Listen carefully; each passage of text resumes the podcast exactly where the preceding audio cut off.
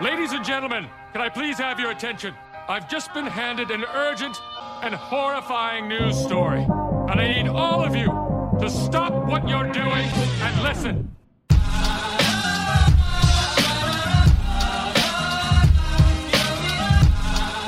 Hey, everybody, this is Studio C41, and I'm Bill Manning, and um, I'm just going to cut to the chase. How's it going, Steven? Uh, I, I'm sitting in Kodak, Bill. Um, so things are going really well. Yeah, um, I don't know. how- We must have made a wrong turn in Albuquerque. How how were how, how you doing, John? I I must have made a wrong turn too. I was in Atlanta an hour and a half or two hours ago. Yeah. Now I'm in Kodak Tower. yeah, that's so weird. The and, mothership. and and there's actually two other people at this table. Uh, Materialized. yeah. Yeah. yeah um, how's it going, Josh from Kodakery? The Kodakery. Uh, yeah. It's going great, guys. Thanks so much for coming to visit and, and welcome. You're not just sitting anywhere in Kodak, you're in the Kodakery. We are in, the, Kodakery. room. So would you say welcome to the Kodaker? Hey, everybody, welcome to the Kodakery. Hey, there we got Hey! Oh man, this is going to be an awesome episode. And then we have who was dubbed the Kodak superfan, Or the he, the he- Ektachrome superfan. that's right, the Ektachrome super fan, Matt Stoffel. How's it going, man? Good, good. Glad to be here. Oh man, glad to be glad to be at the uh the Kodakery again. Glad to be on the C41 podcast. this is this is unreal, man. I, I mean, Mm. I didn't think that we had a snowflake chance in hell on doing this. Honestly, this was like I just sent it out saying, "Hey, let's see what happens," and then you said, "L- uh, "Let me see what we can do." I was like, "Oh my gosh, this is going to happen." oh, we're glad you guys made the trip. You guys This came from awesome. far and wide, so we appreciate it. No, all the appreciation, literally on on this side Oh, yeah, of the table sure. here. So Kids in a candy store. Let's face it.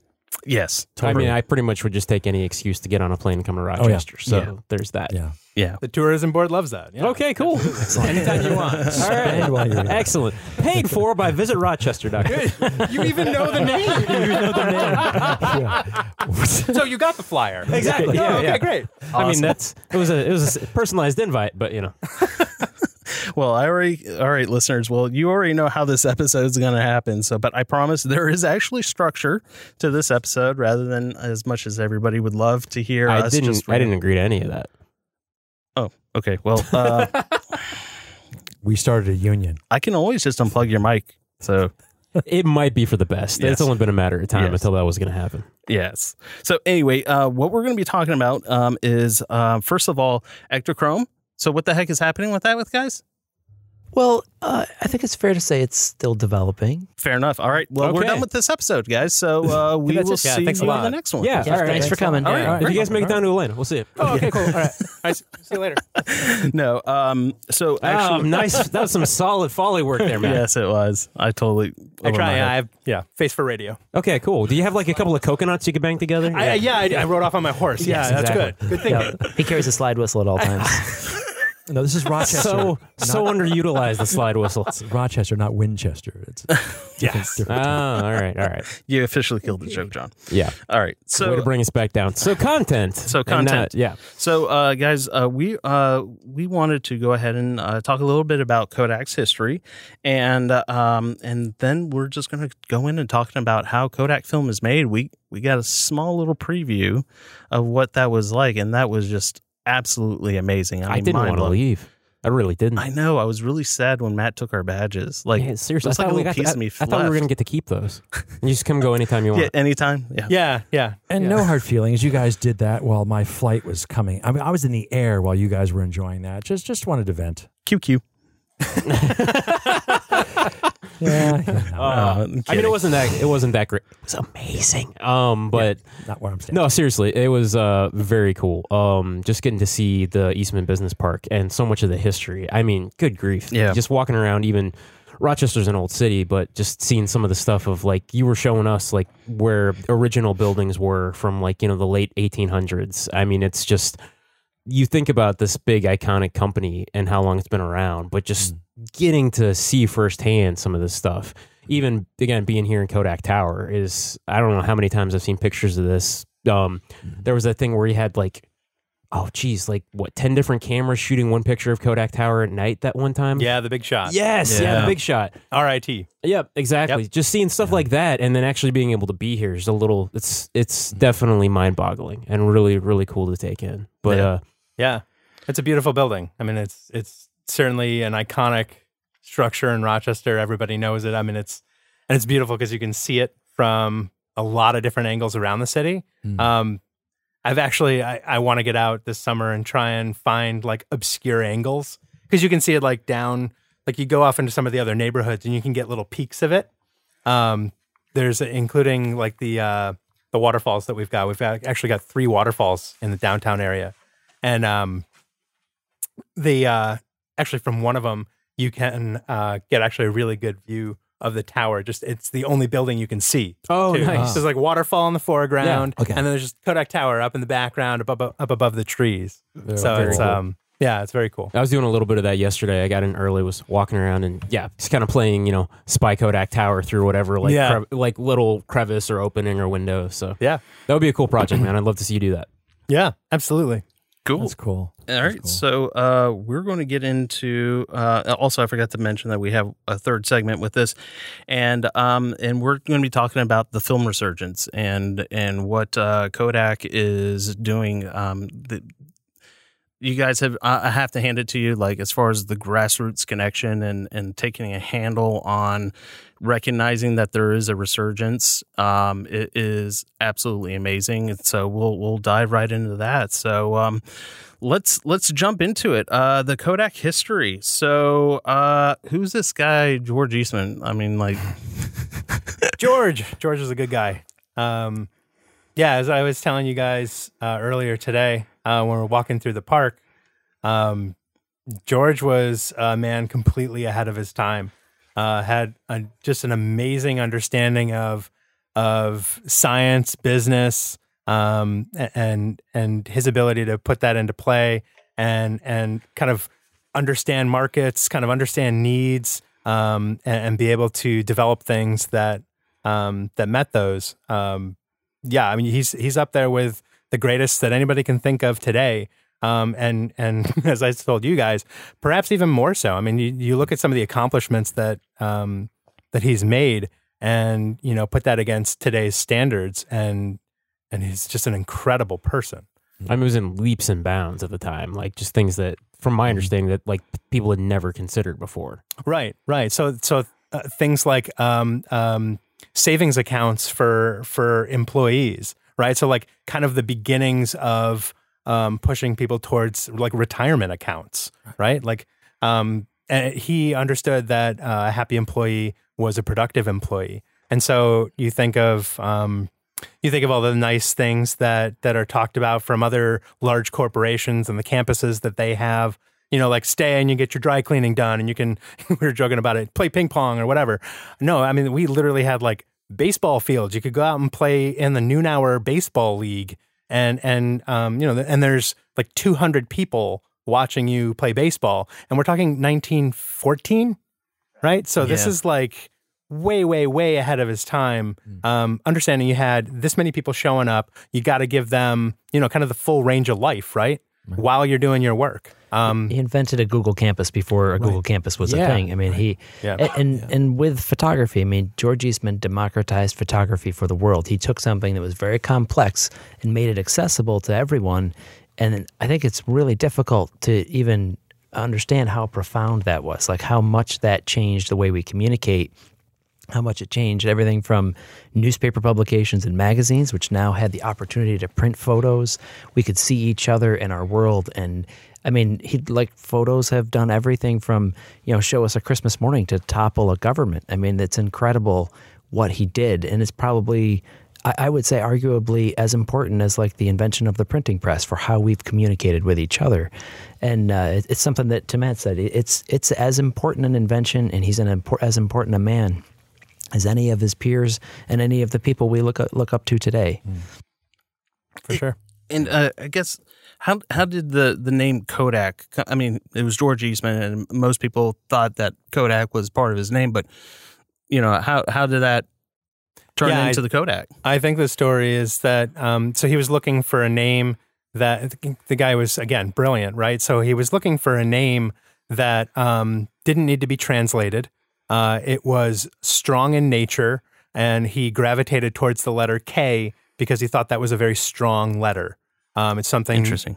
yeah, so so he just started playing around with different combinations and ended up with the name Kodak. And Kodak again was not the name of the company; um, it was the name of the product that they were making. So it's the camera. Um, and so you know, take a Kodak with you. That was take the camera with you, not take the company with you. Um, but but then um, you know that it became part of the the company name after that. Yeah, I mean, know, the main brand. he he essentially was inventing a, a global brand when people were still like with horse and buggy. Like it's something that now we talk about in marketing all the time. Oh, you know, branding and global brands and something ownable by the world. And he was thinking that way, way, way, way before anybody else. in, including manufacturing and stuff too, right? So when he started in early on for manufacturing for film, he was doing it in in the London area almost immediately when he started things here in Rochester. He understood again, like Josh was saying, that you know the global marketplace. He was thinking world. hmm Yeah, Wow. amazing. That's absolutely amazing. I, you know, it's and it's so funny because I'm, I'm as I'm going through and like all these different questions and everything, I'm I'm realizing that he was really a problem solver, right? And so one of the biggest problems with with photography when he was there is that we had wet plate, dry plate, and Yeah. and it was just not transportable. It was not, you know, Because he was doing it. exactly. Yeah, he he was doing um he was doing that photography and and was just like this this this should be something that as Josh was saying it should be something that everybody in the world experiences Mhm. um but but it's not going to work like this. Yeah. So I- guess what was the first product that he really created that really kind of revolutionized? So it was the dry plates, I believe. Um, and so Eastman Dry Plate Company is literally the name of the company that was started. Mhm. Uh, he and a local, another local businessman went in together and and created the company. Um, and and that building is actually, oh, it's not unfortunately not there anymore. But the site Mhm. was about four or five blocks away from here. Mhm. And then this area um, where Kodak office is now um, became the camera works. So this is where um, a lot of the cameras were manufactured, the Kodak cameras, uh, the brownies, et cetera. And then um, major manufacturing moved even further up north, up to uh, up to Kodak Park. Wow. So, eh, eh, you know, and it's pretty amazing that um, it, it just kind of evolved from that point on. He had the dry plates, and then how do I? eh, I guess the next thing was the paper uh, gelatin based uh, film, right? It wasn't on the plastic base at that time, right? The uh, nitrate roll film. Yeah. So from glass plate, and then he came up with with uh, the um, he and the scientist, I name escapes me, Mhm. um, but uh, research and development into coming up with a flexible roll film. Yeah, Wow. Nitrocellulose. And that that was very dangerous, wasn't it? Yes, nitrate film is extremely flammable. Uh, Yeah. Makes its own oxygen, so So it can burn it- pretty much it- anywhere. It can Right, pretty right. much burn any. Yeah, you put under. It's fine in water. Totally fine. Can't put it out once it starts. Yeah, it just it has to cannot burn be put itself out. out. There's Yeah. so So- many. I mean, here there are so many stories about like movie theaters burning down. Yeah. That was exactly because it. of The- that. So the the projection booths were built like fireboxes because when they went up, they'd seal the door and just let it go. Yep. Jeez. Yeah, And that's how they are now. Like now, a nitrate booth has to be built to very specific uh, specifications to make it safe to project nitrate in case something goes wrong. Yep. And there's very few of them in the country. There's one here in Rochester at the Eastman Museum. I think the Egyptian Theater has one, and then the University of South. I think it's UCLA. UCLA has one. Yeah. So, Whoa. but they're they have to be built very specifically because they're so dangerous. Yeah, But I've heard there's Dang. nothing like I don't know if you guys have seen it, but I've I haven't seen any films projected on nitrate. But I've heard it's just nothing like the the, uh, the quality you get from that. It's just super rich. it's very different. Yeah. yeah, yeah. And and Eastman Museum has a an amazing collection of nitrate film. Um, and if you're ever around for the Nitrate Film Festival, that is an amazing opportunity to see some of these films that are pretty much only shown that that weekend. Right. Um, the incredible stuff. Very yeah, cool. the clarity. Um, it's it's a different it's a different product. So yeah, it's has different image, uh, different um, clarity uh, and stuff like that. Yeah, very cool. Cool. And, and did that go into the first Kodak camera, the the one that was made in 1888, the one that had 100 rolls? Or- Yeah, as far as I know, shots, yeah. Yeah, that would have been in the film. Well, because that's why you still will see it like um some bulk rolls of film still have it printed on there, but even like just film like negatives are twenty years old. I think even say safety film on it, or if you ever see Yeah. why it's because that's the film that was not as flammable. That was the Right. um acetate and the celluloid instead of the nitrate film. Right. So Yeah, that's where that whole thing came from. It- It was made to be safe. Right. Exactly. The very popular term that came up from all that was you press the button and we do the rest. Mm. So I, I guess Yeah. back then, like when you had a box, I mean, did it like very similar to 120 back then? Was it just kind of like one of those like you rolled it up, you fired 100 shots three years later or something like that? And then because I can't get through, I, I was joking with Steven, I, I shoot six, seven, so I have 10 shots. Yeah. So if I have a 35 millimeter, it takes me forever I'm to, to get way. through the camera. I just it's it's I just finished a roll that was probably four or five days on 35 millimeter, but just being up here in the area, Yeah. it's, I'm just not used to it. Now I have four by five, so I'm like, oh, one shot. All right, cool. Develop it. All right, let's go. Yeah, I'm I'm not one to talk. You saw how much film I shot in like eight I- days. yeah, I know. So No, I, I'm exactly the same way because I, I shoot six four five, and so I've got 16 frames, and even Yeah. then is like I'm struggling those last couple, and then I go and shoot 35, 36 exposure, and it's like. I, I don't know. Josh was sitting. Josh was sitting next to the windows, and I just walked up with the camera. I'm just pointing it out the window, rolling off. I was actually I was testing the camera, to be fair. But I was like, I can't think of things to shoot right now to take up the rest of the exposures on this. So I literally just cranked off like 20 shots out the window. yeah, I think I think the last 10 shots of my 35 millimeter is usually of my cats. Yeah. Just like, all right, carry cat. And and my cats are so used to it, like, all right, I've started doing the door of uh, because I invariably pull up to drop film off with a few shots left in the can. Yeah. and I'll I'll take shots of the door of the lab and my reflection in it. Yeah, we, we see that Oh yeah, quite I a see bit. that all the time at Dunwoody Photo. I'll be like, oh yeah, Exactly, There's the last exactly. few Just shots burn it. right outside the door. Yep. People don't realize you can just rewind it instead. It's fine, and you don't have scans of this door every time. yeah. That's funny. I was talking to you earlier about my 13 year old and my two girls that are that are doing film, but my 13 year old can go out now and she's been able to go out and burn through 35, 36 exposures, right? 36 exposures. But then she's starting to slow down. Because at mm-hmm. first it's just like, oh, you know, wow, just all this excitement and all this thing to shoot. But now starting to see the whatever it is, the seeing the, the maybe the value of it. But it's interesting. It's she can't really explain why she's slowing down, but she's starting to pay attention to now individual shots and what she's visioning, seeing and envisioning and all that. And so it's interesting how, from her perspective, and I'm really interested in watching this more and more to see how it, how it goes along. If she continues to slow down, rather than you know where Yeah. we're we're used to that, right? We're, we, you're into film, and I don't think it's much as what it is where you can get maybe a 10 exposure roll, and now the 36 seems forever. But it also, I'm noticing myself too, getting back to film six months ago, that I'm I'm, I'm shooting slower and slower, or at least taking the time. Before Yeah. I would I burned through that roll in no time. I'm like, wow, because I had I had maybe a digital mindset, Right. You know, Yeah. my my digital shoot 14 frames a second, right? It's like Yeah. that's that's crazy, right?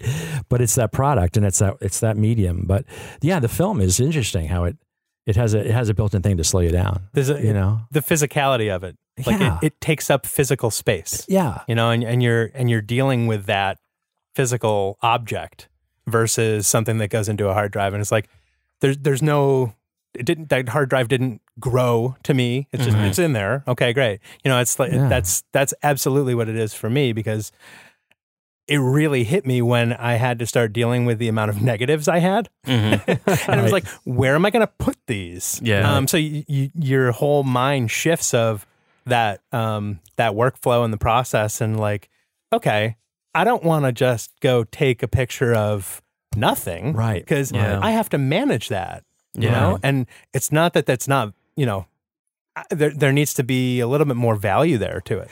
Exactly. Didn't you? Wouldn't you say that that now makes you? It kind of leads to at least down the road more and more as you do it. As this happens, there's a, maybe a greater focus or on, on the value, like you said, of of, a, of the individual shot you're going to take now. Yeah, absolutely. Maybe because these things are maybe forcing you to. Because yeah, okay, inventory wise or, or just storage or whatever, you know, Yeah. running out of space. But at the same time, whatever, there's other other things too that will will push it to where you're like, I, I'm I want to get a better shot, or I just want to. I want to make that next frame count better. Is that you know that Yeah. make any sense to you? Yeah. No, absolutely. Yeah, It's the yeah, same. it's it's Whether it's motion or still. I mean, you, Yeah. you're you're making sure that you're you're making sure you're doing everything you can to set that up so that it's going to be what you wanted Yeah. versus yeah. just yeah, well, I got it in the can. I'll I'll check it later and see if it looks cool or whatever. No, it's like I'm gonna sit here, spend the time, make sure it's mm-hmm. it's gonna be what I want. Yeah. And it's Right. interesting you bring that up because I've heard on the Kodakery over and over again with different directors that say it's a totally different mindset when uh, physical film is in play because um, uh, everybody's on their A game. Like nobody's dilly dallying on the phone or anything like that. Everybody's zoned in because there's only a set number of feet of film in that. I mean, it, we we hear that a lot, and I think Yeah. to some of what Matt was talking about, part of the other part of it being a physical medium is it's finite. Like it's going, Mhm. you're going to run out. Whether it's 36 exposures in a camera or whether it's you know uh, a thousand foot mag on a film camera. So it does, I think, make people approach the medium differently. And we hear it a lot from directors and cinematographers where they're like, people are more focused. They they hear the camera, like they're, you're physically making something. It's a physical medium moving through the camera. They hear it rolling. They understand that this is money going through the camera, and they need to be on point and uh, and a lot of them have, have even talked about like it, it makes the production go faster. Like instead of shooting twenty takes, you shoot three, Right. and then you're off to the next one. And and so that's that is one thing is that for at least on the motion picture side, film brings a lot of discipline to the set, to the cast, to the crew, to how they're actually making the film. And uh, and even on the still side, in, in the Kodachrome magazine and in different interviews, when we talk to photographers, a lot of them talk about the the fact that it's a physical medium that you're dealing with to the point Matt made and that you really it does slow you down and make you be more thoughtful about if I've only got 36 images to capture this moment, this thing, this object, this uh, you know whatever it, whether it's fashion or whether it's like Michael Krauser who we talked to was out shooting cattle ranchers in Colorado, Yeah. I'm going to think through very carefully exactly the image I take before I just start burning through it. So it's a it's a whole different process like mindset for people. And i think it's what's kind of bringing it around is we've gotten so used to the ubiquity of digital technology. And like i'm just going to take a million pictures on my iphone that i probably never look at again. Um, with this it's like well this is special. Like film is special. It's different. And so it's been really exciting to kind of see it and to hear you talk about your 13 year old daughter. Yeah. like a whole new generation discovering it for themselves is is really exciting for us. And that may be what you hit on. You might have hit it on the head there with the word special, because I've been trying to put a word to it, but I'm observing too, and it. I think that's really what she's she's. It really sums up what it is for her. Is it's this is special because her first reaction to it was uh, when she first got her first you know rollback. It's like wow, this is so beautiful. These colors are amazing, and but it's it's a treasured shot. Yeah You know, they're all Yeah. treasured. There's 36 treasures, right? Right. And, and like, uh, I think a film image is still worth a thousand words, but an iPhone image is maybe worth 30. Like they're, they're, you, you take them so often and Yeah, they're so just, fleeting. Yeah. yeah, it just becomes so disposable uh, Yeah. that it isn't as important. But like a film image, I think people equate it more to fine art and more to like making and craft. I mean, I It's- have, I have images I've taken on my phone that I don't realize are there until I'm running out of space and need to go back and delete them. Right, right. So, Yeah. um, yeah. Well, you, and you bring up an interesting thing. They're Yeah, saying that's that great it's it's fine art and anything like that, but I, I think people are quick to forget that the process to make it is Mhm. an art within itself. And um, you know, we joke around with you guys when's Ektachrome, when's Ektachrome coming out, and everything. And You've got some some rolls for us right now, Matt. Right? Yeah, the box behind you. No, no. Matt ran out of the room. Um, Oh, man. Uh, but um, no, I, I think that the, uh, there needs to be a serious thank you. I mean, everybody that's behind the scenes, um, uh, all the workers that we've seen that are working around the clock to make to bring back an emulsion that people have loved so much. Um, thank you. I, I mean, just that that's that's all I can really say. I mean, to, to all of them, um, and and how much appreciation and how much work goes into to making this because after we walk through this, this isn't like you. There's not turning the machines back No. on. Yeah, you exactly. know, It's and- just flipping a switch. yeah, and I, I think a great episode uh, was the one that you guys did back in November, where you did the Ektachrome epis- episode. Mhm. Uh, so, any listeners that really want to know all the nuts and bolts as far as um, how Ektachrome came back, I highly recommend listening to that one because all the information that I got out of that was just absolutely amazing. And you also get to hear Matt as well on that. Oh, that and episode. what podcast was that again? Hey, everybody, welcome to the Kodakery. Ah, yes. I'm just going Ah. to try to get you to say that as much as possible. It's uh, it's available on iTunes. If anybody wants to just pause this, go subscribe, and then come right back. yes, but please come back. Yes. please. You can plug that as much as you want. anytime. Yeah. So, um, Uh, But yeah, I mean, to what Yeah. you were even saying, Bill, it's just it Yeah. was staggering to see it, the process of just the size of these things in the film factory, of how much actually goes into it, how much science and chemistry. Like honest, I think I've said before, but if if someone had explained to me about like photography and chemistry in high school, I probably would have paid more attention in chemistry class.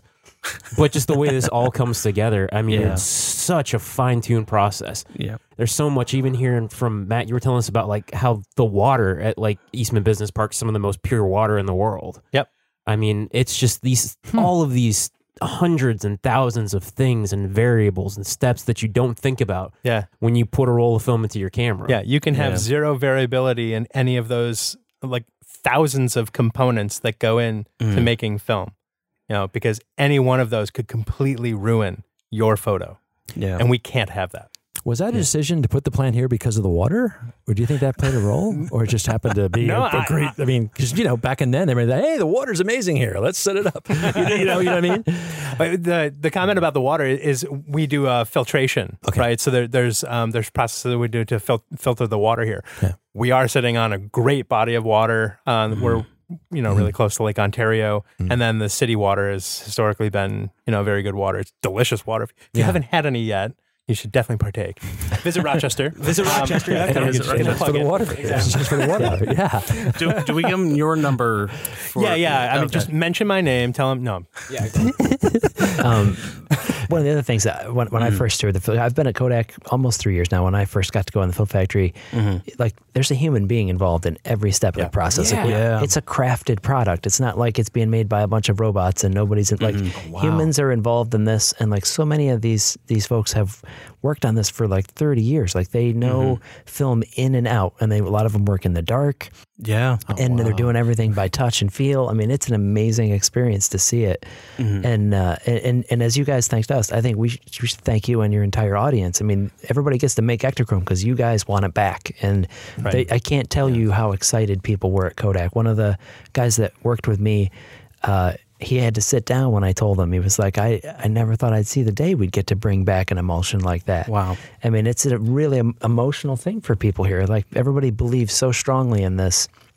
So, I mean, to everybody out there listening, and to you guys, thank you for your support. No. Yeah. And I mean, the whole thing that that uh, Kodak Alaris did with the uh, teasing of bringing back T Max 3200 and everything too, and Yeah. how what the reception. We got to see a little bit of that being packaged today. Yeah. Um, that was just the reception of that. I mean, geez, they said what they're like doing a third or a fourth run of it because the first few runs have all sold out. Sales are sales are good, I guess. Yeah. Yeah. So, yeah, I mean, I know every store I've seen like keeps selling out of it. So it's Yeah. just there's there's definitely excitement. Yeah, I think when it f- hit the shelves officially, like uh, when it went went up on B and H, it was sold out within a few hours. Yeah. I mean, I could imagine. it was just that quick, and uh, it was it was kind of funny because when uh, we heard that there's something was happening, I was like, oh my gosh. Could this be Ektachrome? And then so I'm, I'm, I'm messaging, I'm messaging Tim like, come on, man, you got to throw me a bone here. He's like, you're gonna have to wait until until Monday until you can get your first clue. And then the first clue, I was like, okay, this is it's Yeah. gonna be P thirty two hundred. I was so sure of it. Everybody else was like coming up with different different uh, ideas, and um, but uh, even then, like I, I got to shoot thirty two hundred, and um, and I never shot it beforehand, and so it was a completely new experience for me. And um, as somebody that has shot digital for so long and everything, it's like, oh my god, grain. Ah, I don't want like that, you know. And and then I shot it and then got it developed and then scanned. I was like, oh my gosh, this is beautiful. That grain is so I mean, pretty. uh, Yeah, I- it's Yep. just you know you you learn to embrace grain at that point, and and I have a lot of friends that still shoot digital. They're like, oh my god, I can't go above ISO 800. I'm like, dude. Yeah. You're really limiting yourself if you if if you first of all you shouldn't be worried about going in one to one at that point. But I mean when you see film grain, that is just it's a totally different ball game. It's, yeah, It's, it's, yeah, yeah. it- yeah. The the you're talking about the scientists and the people who work on this stuff, and and and yeah, like we're, we're all completely indebted to their abilities, and and Yeah. it truly is amazing that the T grain that is the grain. I believe that's Yeah. the season. That's the T Max T grain. Yeah. Mhm. Um, Right. that stuff's incredible. Incredible. The tabular grain.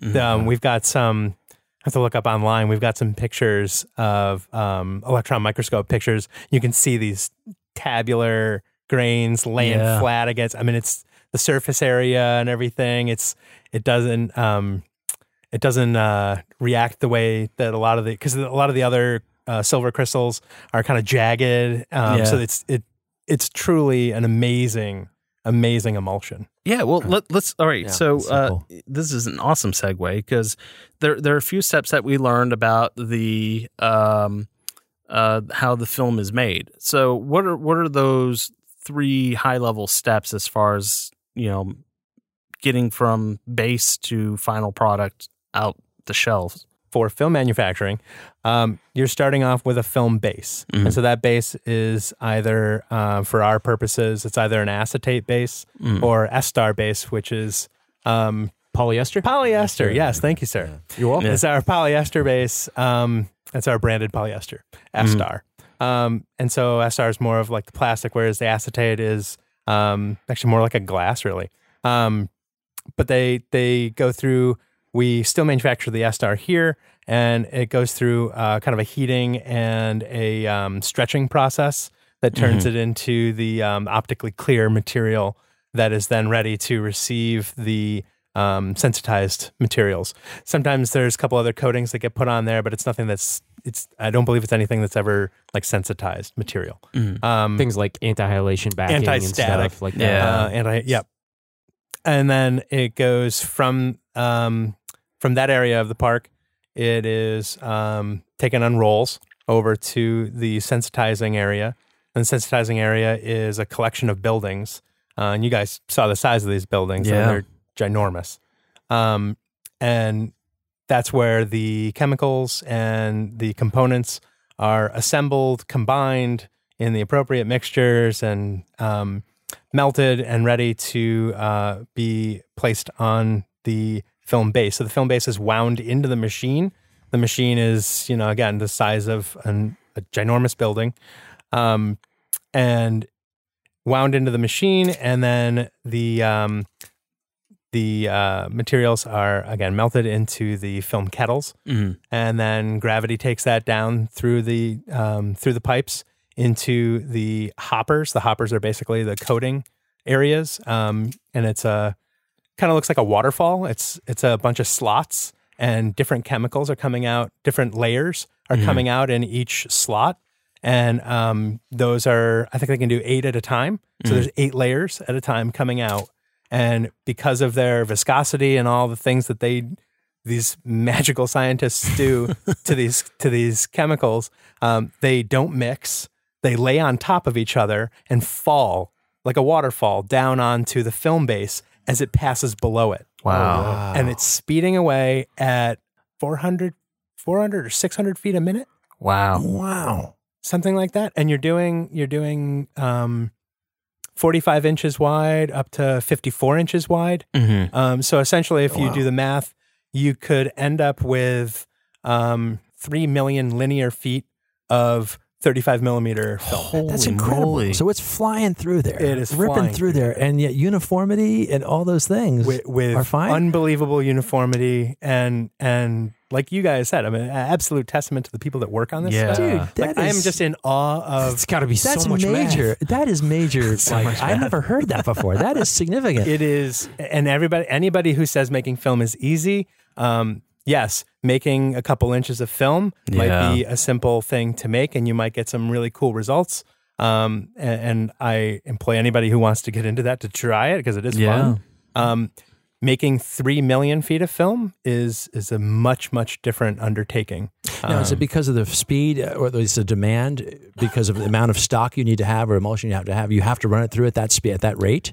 Is that really the, The- necessity of manufacturing, or, or the machine was designed to meet the demand um, when it was when it was built, and it came Mhm. online. I ugh, early '90s, so you mean back in like back in the day, back when it said peak and this demand? and Okay. this this machine was actually built t- just to do one type of film. oh, and so there wow. were other film coating alleys Mm. uh, Okay. that we had at the park that were doing other film. oh wow. So there were multiples of these running at any given time. wow. Um, this one's the most up to date, the most technologically advanced, the fastest, um, and Yeah. is the one that's that's in operation today. And it's now doing all the films.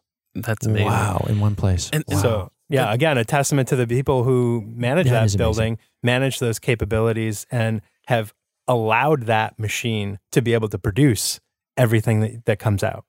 and yet achieve quality results. Right? Achieve the, the Absolutely. results that we're Absolutely. seeing. And Yeah. this, this is which yeah, that's there's testing facilities within the Yeah. like you go into the basement. There's there is an E6 uh, processing lab in the basement now of that building that's brand new. Um, We for missed that Ektachrome. one. Yes, we did not go in there. Dang. That's, that's, ah. that's incredible. Now, wouldn't you Okay. agree? Typically, I, w- would you agree with this statement that, that when you typically want to increase your quality and get a better, finer reduction, you would tend to maybe slow things down a little bit, maybe a slower process, or you know what I mean, just because you really want to crank and get into that really good. But now you're talking about these speeds that you're able to, that, that's running through that machine, and yet we're seeing beautiful emulsions. And, it's the and operators and, and the scientists and, and Yeah. That's amazing. the yeah. film builders That's who- like the untold story. Yeah. Yeah, Absolutely. that is so cool. the people involved. I, I literally try and shake as many hands Oh, as I can yeah. and I'm thank as many people hat, as I can when I I walk mean, through there yeah. Mm-hmm. because it's My Christmas because card list just went through the roof. Oh, yeah. yeah. yeah, you guys are awesome. You guys- We're gonna hold you that to, to that, John. Christmas That's cards. like You sent I out have those to cards run. yet? Yeah, I'm running Christmas you cards. addresses. Yeah. Four to six hundred a minute through my, All right. just to keep up with. Brought to you by the Rochester Post Office. well, let me ask you That's this. cool. What- I guess one of the biggest technical challenges that you guys had faced, like specifically, I remember going back to this Ektachrome episode where you guys had to get new machinery. It wasn't the same. Like, like Right. the, the recipe had, you know, you still had the recipes and stuff like that, but Yeah. the machinery was so different that the coding process and everything was not the same. So some of the materials are no longer able to be sourced. Mm-hmm. And then also, Ektachrome had never been run, uh, to my knowledge, had never been run on the the current machine. Mm-hmm. Um, so it was bringing a new film code um, and then trying to come up with a way to um, either manufacture or come up with th- these these guys are brilliant. Again, I cannot stress enough how brilliant the people are that work Mhm. on this stuff. They're basically coming like there were pieces of machinery that are no longer there, Mhm. um, and they're coming up with like chemical ways of replacing that machine Wow. in the process. Like it's they're Unreal. incredible. That's So Amazing. w- Yeah. again, you say it's it's easy to make film, yeah, sure, okay, but no. now when you've got a machine that's going, you know, four six hundred feet a minute, Right. I mean, it's Yeah. it's and and again with the clarity and it's, Amazing. So we're beyond just a f- like a film company. What people think maybe they make film, right? Now this is no material that. science. This yeah. is yes. Yeah, this yeah, is yeah. this is hardcore R yeah, and D. I mean that's material you know, science, world-class scientists, roll right. to roll capability. I mean, it's it's a testament Wow. to Yeah, I all mean, we were those. we were talking a little bit. I mean, everybody knows the name Kodak is synonymous with film, but there's so much else that goes into what this company actually innovates and produces. And Yeah. Right. we were talking a little bit about how even just um, film base is used in circuit boards. Uh, uh, yeah, printed circuit board film. Yep.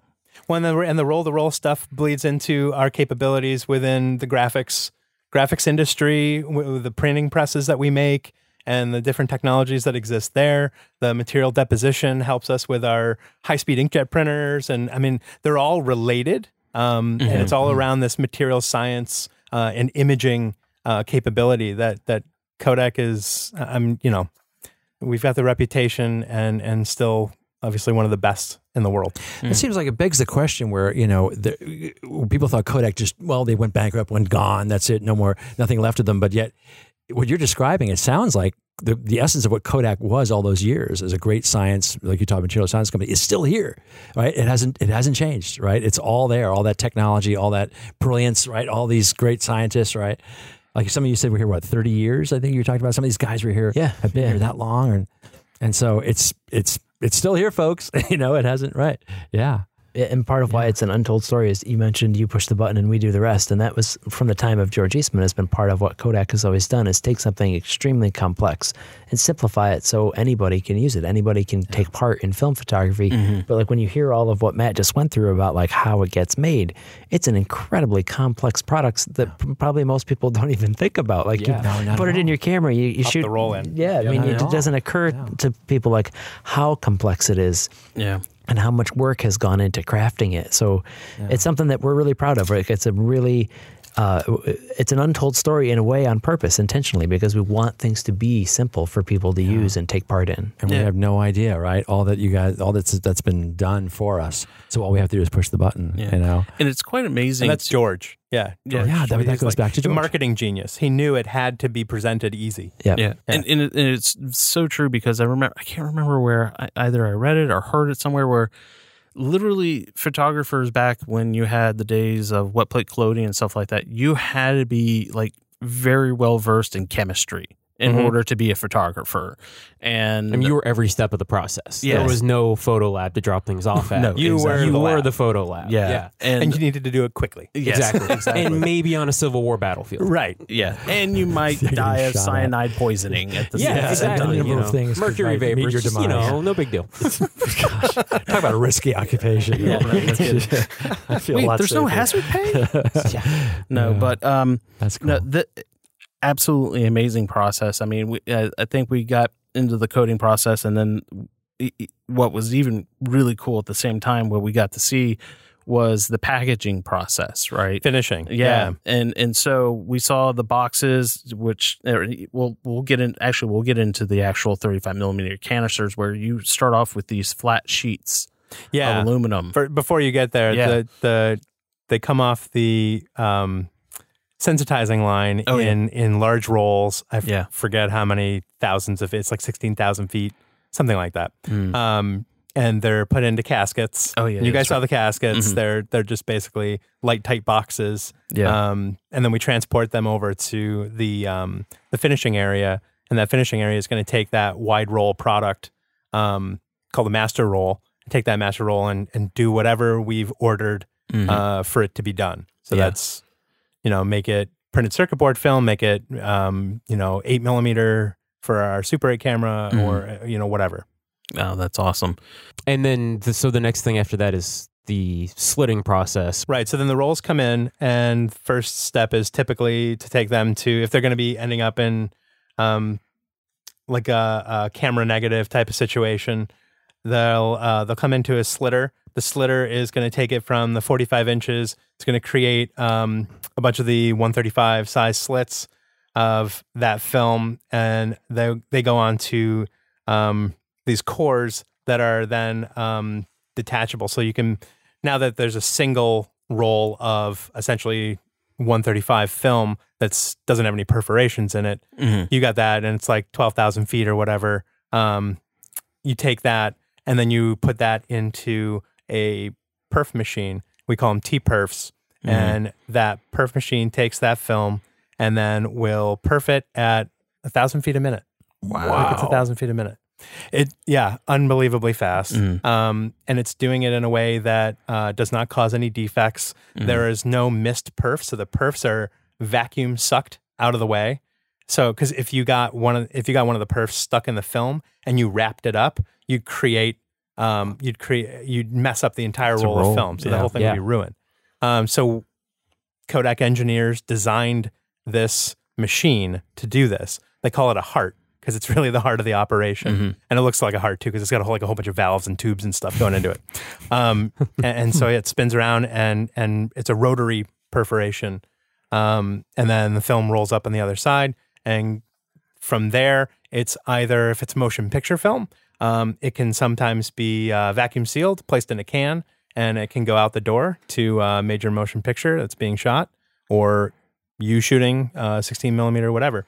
Um, and then if it's uh, going to the uh, 135 um, spooling line, Mhm. which is what we saw, uh, it gets vacuum sealed in a large roll and sent down to the rest of that process. Mhm. And then you want to dive into that? Yeah. It's all right. So once it hits that floor, it's um, the the 135 line really starts off in metals where we started, and that's the uh, the forming of the 135 canister cassette. Um, it starts out with making a top cap and a bottom cap. Um, those are Mhm. pressed out of metal sheet, and then um, we take a large rectangle sheet. Uh, we call it litho, and that has the printed um, kind of uh, marketing stuff on it. So it's Yeah. what you see on the outside of the 135 canister. So Mm. whatever the film uh, is. So if it's uh, Tri-X, you get the 400 TX, and and you get whatever you know the processing instructions and all that stuff. Mhm. The yellow and and all the branding. Yeah. Um, those start off as large sheets. They're um, sent through a press that cuts them down to um, horizontal strips. Mhm. And then those are fed into another machine that cuts those down into the individual um, cassette or cartridge sizes, as well as putting uh, the velvet on the edge. Goes to that. Then it goes to another machine that takes those and curls them into the the the you know the cylinder and puts on the bottom cap. So now you've got basically a, a a cylinder with a bottom cap ready to accept the film spool going inside of it. That piece gets loaded into a hopper along with the clear plastic um, uh, clear plastic container, Mhm. the gray plastic top, yeah. spools, um, and those all wind through a machine. Um, they wind through conveyor belts and vacuum tubes and fun stuff. They go through a wall Yeah. into into the spooling room where the spooler is, and that spooler is um, grabbing. It has film loaded in it. It takes the film, tapes it to the spool, winds it up around it, cuts the tag, cuts the tag, the flag off the end, so you get that nice little curved flag, so you can load your film camera. Um, drops that into the waiting canister, puts the top, the metal top on that, and then sends it out the other side. And all of that, I don't even know how fast that goes, but you guys saw it. I mean, it was oh my god. basically on Yeah. demand as fast as you could fill the packages. Yeah. These things are zipping out of that and room. it dropped out of a tube just like a perfectly packaged like ready to go in a box roll of film inside a canister yeah. yeah. it was just magic Uh, It I think she, uh, the person working at the conveyor belt, she said it was like 62 rolls a minute comes out of that machine or something like that. I was like, oh my god. yeah It's incredible. Wow. and there was just you know a pallet full of boxes full of or cases of Team Yeah. X 3200 Yeah, that's slightly a roll per second. yeah That's insane. Yeah. It run and runs amazing. Just oh, awesome. Oh, yeah, I mean, I mean, like it sounds stupid. I like every time I go there, I'm just absolutely in awe of that whole thing. Dude, I can see why. I mean, it's just It's- like yeah. I was just like a kid in a candy store Yeah. standing in there. Matt It turns into a 12 year old every time he goes in there. Like, his really eyes do. get humongous. He's like super excited. I keep telling, yeah, every time I say I could literally live here, everybody's like, ha ha ha. And I'm like, no, really, like, I want to live here with a tent and just be here and, and experience. Dude, I'll move in next to you. Sweet. All right, cool. Let's start a little tent city. I'm down for that. yeah. No, I, I think the funny part of it was like, you know, we turned into 12 year olds, but it, you weren't the only one. It was like, there were like, it's like, oh my gosh, they actually let a whole bunch of 12 year olds run around. no, I'm kidding. No, uh, we, I, I hope we were very well behaved. You were. So, I You would were. say, oh, good. So, uh, Uh, and so, yeah, the- uh, to finish the story, it drops Yeah. into the packaging, and um, it's a really cool system where the uh, the packagers are module. So Mm-hmm. the the if you've got like a single box, there's a, a packaging unit that you just roll in, and it puts the film into a single box, and then Yeah. out comes that single box, and it goes off. If there's like a pro pack where you've got five in a in a box, Mm-hmm. you wheel in that machine that packaging line. It connects to the same film tube and everything. You just hook, it's hook up the pneumatics and electronics, and you're you're good to go. And then you're making five five packs. Um, just really ingenious. Um, really really incredible stuff. and that all of this was built and engineered like here. It wasn't like they just went to like, Yeah. oh, well, I'm going to go to filmpackagingdepot.com and get like all the things I need for it. right. That's funny. Yep. Wow. That, I mean, that is just an absolutely amazing process. I'm uh, just manufacturing alone. Um, really set things in perspective for me. I mean, just I, I, there's no words, honestly, that I, I can even go to describe how amazing it was to see that. So, um, and I think the the magic continues um, into the resurgence. I think a lot of people found it more interesting. Like I think when it became more prevalent for me was when we started hearing Hollywood directors coming back and saying, uh, "We need to shoot film." I mean, we had guys here, uh, I mean, there's like Tarantino, Christopher Nolan, Nolan, all those guys, yeah. Tarantino. Christopher I mean, Nolan, Judd Yeah. Apatow, J.J. Abrams, Martin Scorsese. Scorsese. Yeah, I mean, yeah. these guys were just like, we need to bring this back. And I think a lot of people paid very close to attention when uh, The Force Awakens, Star Wars nerds, I Oh, think yeah. we're all Oh, here. yeah. Oh, yeah, man. I'm right When, here. I'm when, right here. Yeah. All right, Oh yeah. You you know, when You he want to say a said, 12 year old? Yeah. Oh, yeah. All of us. we all we all got something that turns us back A into that billion kid. of us. Oh, Yeah, yeah.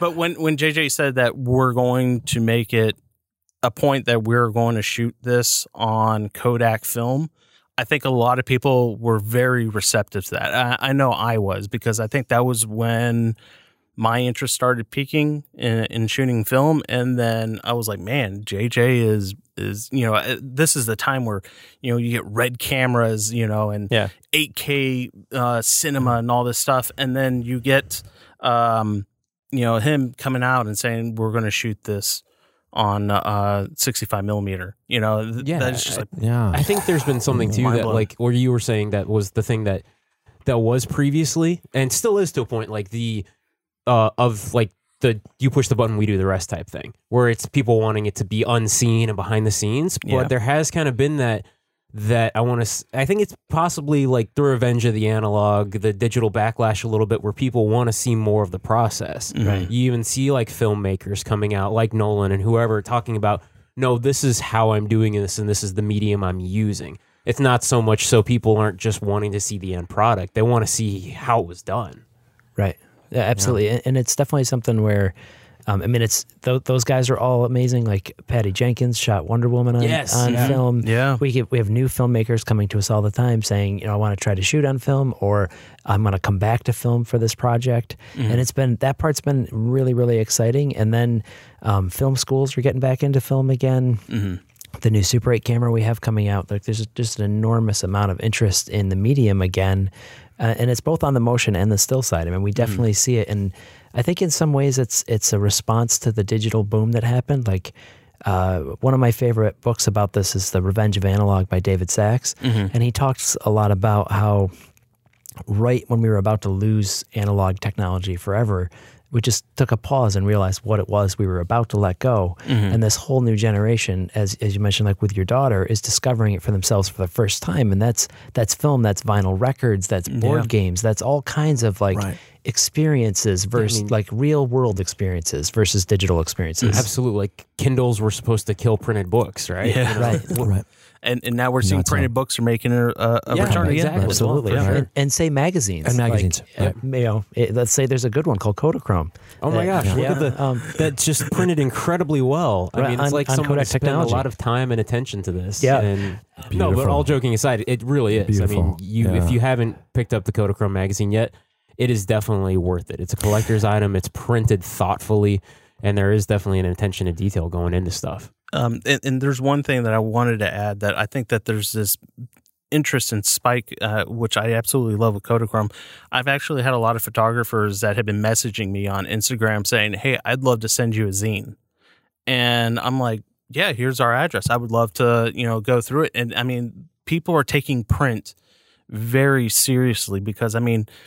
The ph- photography i mean it like yes you get the picture it's nice it looks great on digital and everything but you if you haven't gone through and put it into print you have not experienced the full circle of of shooting No, it is very cool with the underground zine. Yeah. yeah yeah scene. That's awesome. it's, it's it, it is cool. So and and that's I get that total vibe from from this, and that's why I just absolutely love how you guys are doing this as well. So Yeah, and there's been cool stuff too with um for us in Atlanta, um having the uh, Kodak Atlanta Film Lab from the uh, cinematography side of things. Yeah. Right. Yeah. Which I mean, we have Walking Dead, um, one of the biggest shows on TV, shot all on 16 millimeter film.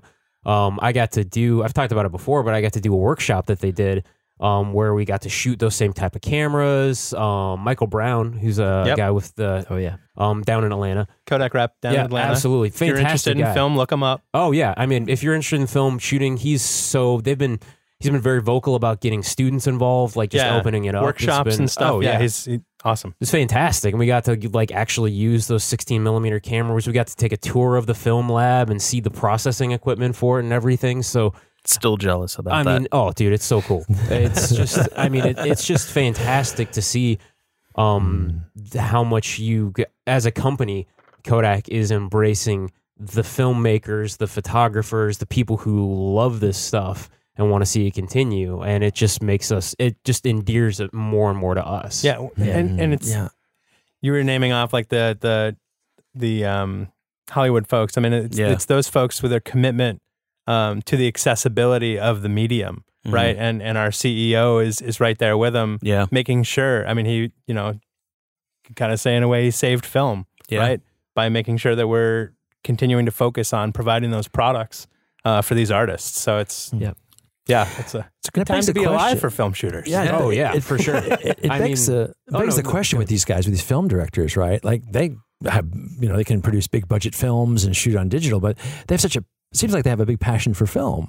It's an artistic choice, for sure. Yeah, yeah. Is, is there Yeah, anything like? you've interviewed a ton of Yeah. people. What is it? What are they telling you? Like, what's what's the reason? some of it is I think it's it's the artistic choice and it's an artistic medium in the same way that um, and I use this analogy a lot on the Kodakery, but that watercolor and oil paint are both very valid creative choices, and Yeah. different artists want that different look.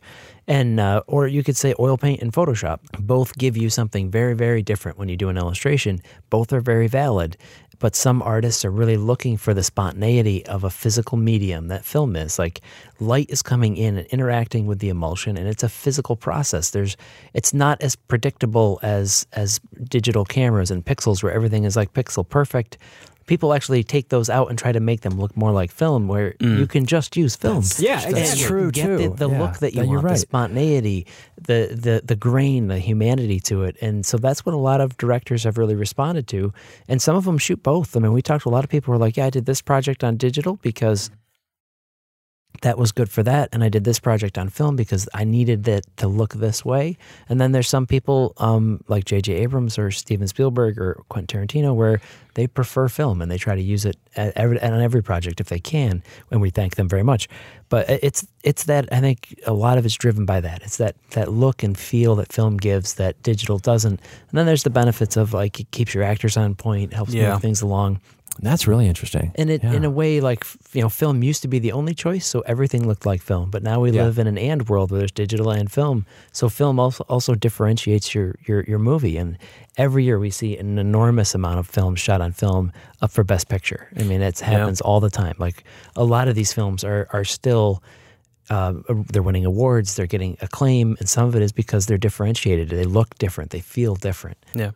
That's awesome. And it finally puts to rest that silly film versus digital Right. argument. Right. Well, it's not yeah. versus. It's not right? versus, It's exactly. and. It's right. It's or. Yeah. Well, and, and even like we see, like part of the reason I think for the resurgence of film that you brought up is actually stuff like Instagram. Like there are digital tools that are supporting analog technology because they're allowing other people to see the incredible work being done on film.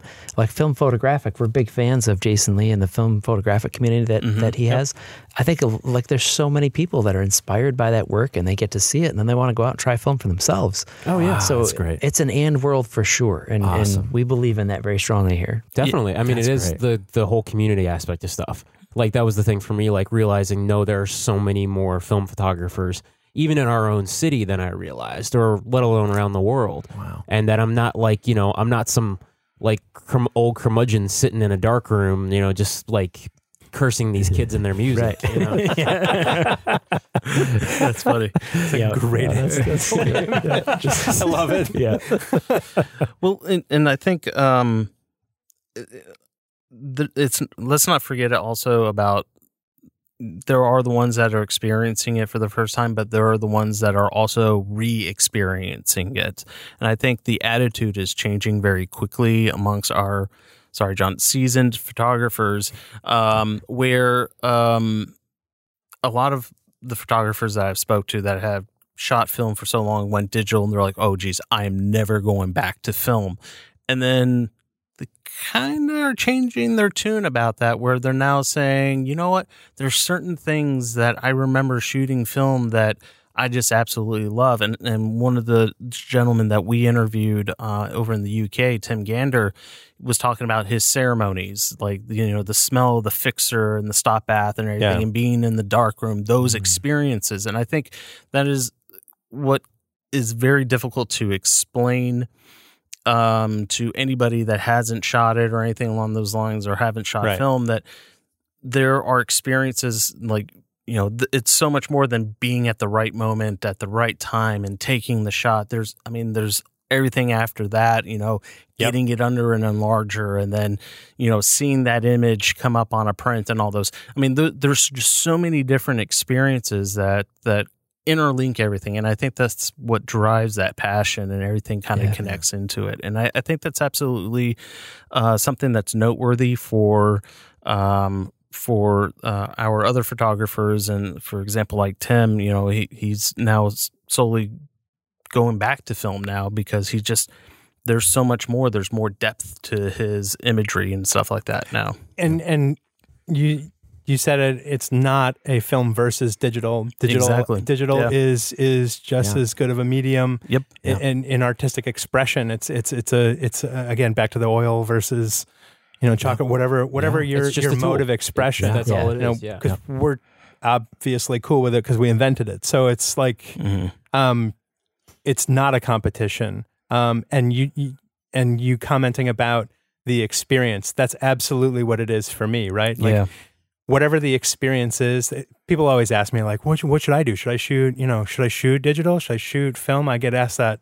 And and my response is always do what you like right? Mhm. like go experience that. Why? Because that's what makes us human right? The human experience. Yeah. that's why you're here. That's why virtual reality is trying so hard to replicate it right? Yeah. because they're trying to they're trying to do what may cost more money or whatever in real life they're trying to replicate that in a digital space and you know for whatever reason whatever um but back to you know the real life experience that's that's what we all crave right Yeah. um and, Yeah. and so find that experience find what makes you happy find the the the mode of expression um that makes you the happiest and and do it yeah i just have found an incredible joy in shooting film Yeah, and, Yeah. and I think what you are doing is just absolutely awesome. When you are talking about experiences, um, what you're doing with uh, the Kodak Camera Club, yeah camera club uh, the those are experiences that people absolutely love. We did a photo walk, uh, all of us with uh, Tim Ryugo in uh, Nashville. Nashville. yeah with Alaris yeah Yeah. and and that was just i mean imaging usa was not fun until we did That that's it stole the show for it, me. it's, it did it Totally really did, did. steal the show for us Good. and and they didn't have a booth. Yeah. didn't even have a booth. It- we were joking around. It was total punk rock and everything. and and so, um, but that that right there, you know, what are you guys doing at this point now to to reach out to these communities? I mean, we we know you guys are doing the photo walks and, Yeah. and the camera club and all that stuff. So yeah so the it's i would still say that it's in its early stages but we're Mhm. we're we're focused on three pillars and that's education experience and exhibition and so we're looking for opportunities that allow us to um, to to promote one of those three things or multiples of those three things an event or, or whatever um, the uh, the experience is obviously what we're tackling with the um, the uh, photo walks, just creating a place, an event. Um, you know, there's there's really no pretense about it. It's just hey, here's a bunch of like-minded people. We actually don't care what you know what you're shooting. You know, Yeah. like even if it's some digital, people some people came with five by seven cameras, right? Oh, and other people awesome. are shooting on their phones. Like we literally had That's somebody awesome. with sticks and a five by seven. It was amazing. that's awesome. Um, and Awesome. and so Wow. we don't care about that. It's it's it's let's um let's foster this community yeah, um and, and be a part of this community. Um, then there's then there's kind of next level stuff where we get into a little bit of education, where we talk about um, introducing some new uh, things that are new to new to some people. So an intro to uh, 135. You know, what does 135 look like? I actually held one a couple weeks ago, and there were people who had never shot 135 before. Yeah. So it was good to put that in their hands and be like, look, that wasn't scary, right? Here you go. That's true. Let's go outside and let's go for a photo walk. Let's go shoot 36 frames and, and you'll get those back and you'll see what that experience was like. Maybe it's for you, maybe it's not, you know, but Yeah. you don't know until you try. Let's start tearing down some of those barriers and allow people to uh, get access to these things. Yeah. Um, and then we hope to work that into larger workshops um, and, and and things like that, where we really are doing um, some deeper training, and then any opportunities we have for exhibition through Kodachrome magazine, um, and then you know we're we're looking at other avenues for that as well. That's awesome. That's I, cool. I I absolutely love how you guys are reaching out to these communities because that's what makes everything so much better, so much more better, mo better.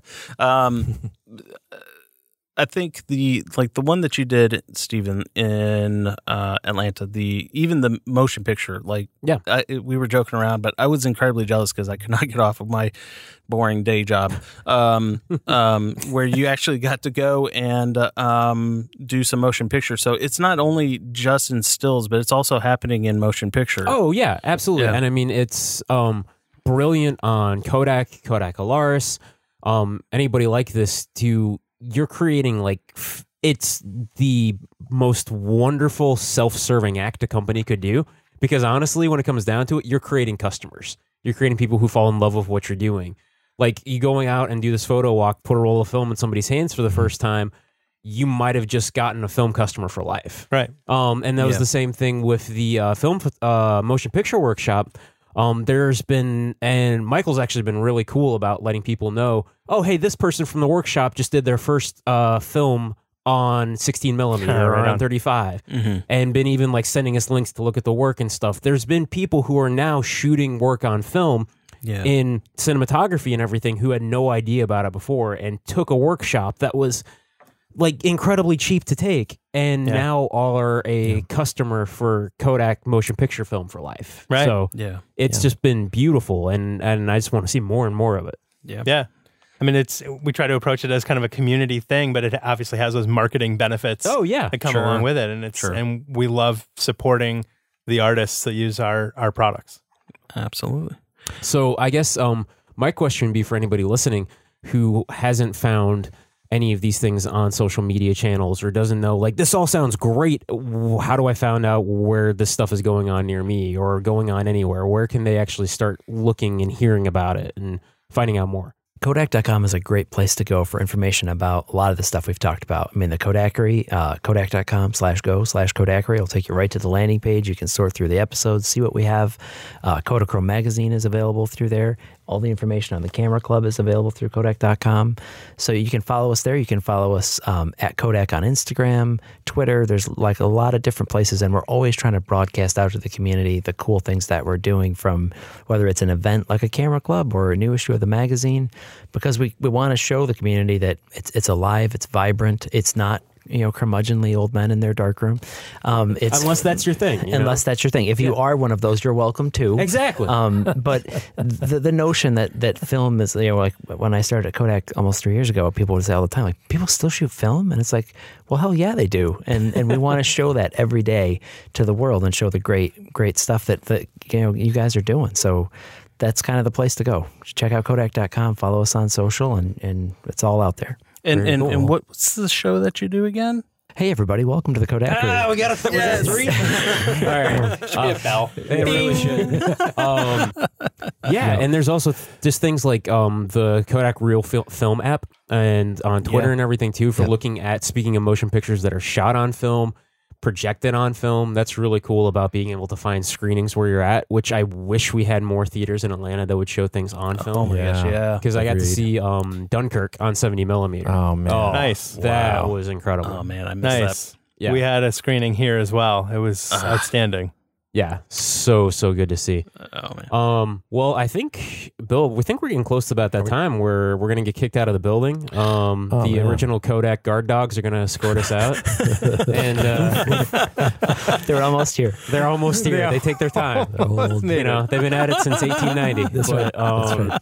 George's original Something in that dog is water. still here. Um, Can we just let this podcast keep going? Because I don't. Yeah, I don't yeah, I believe- don't really want to go home There's yet. so many more but- questions. But you guys probably do. No. Um, it's a Friday afternoon. It is You a have- Friday. You have things you want to go. People who care about you. Um, but uh, I was gonna say, is there anything else that either of you guys would like, whether it's on the Kodakery, what you're doing with the Camera Club, the Kodak in general, that you'd like to let people know about, promote, plug, go for it. You know. Um, just in general, you know, let us know. Um, let us know how we can better serve you guys. I mean, we're we're open to feedback. We're um, we're trying to be as transparent as possible as we can with everything that we're involved with. And um, ultimately, at the end of the day, it's it's we're here to serve you guys. Um, and and, and whatever expression, um, artistic expression you've got.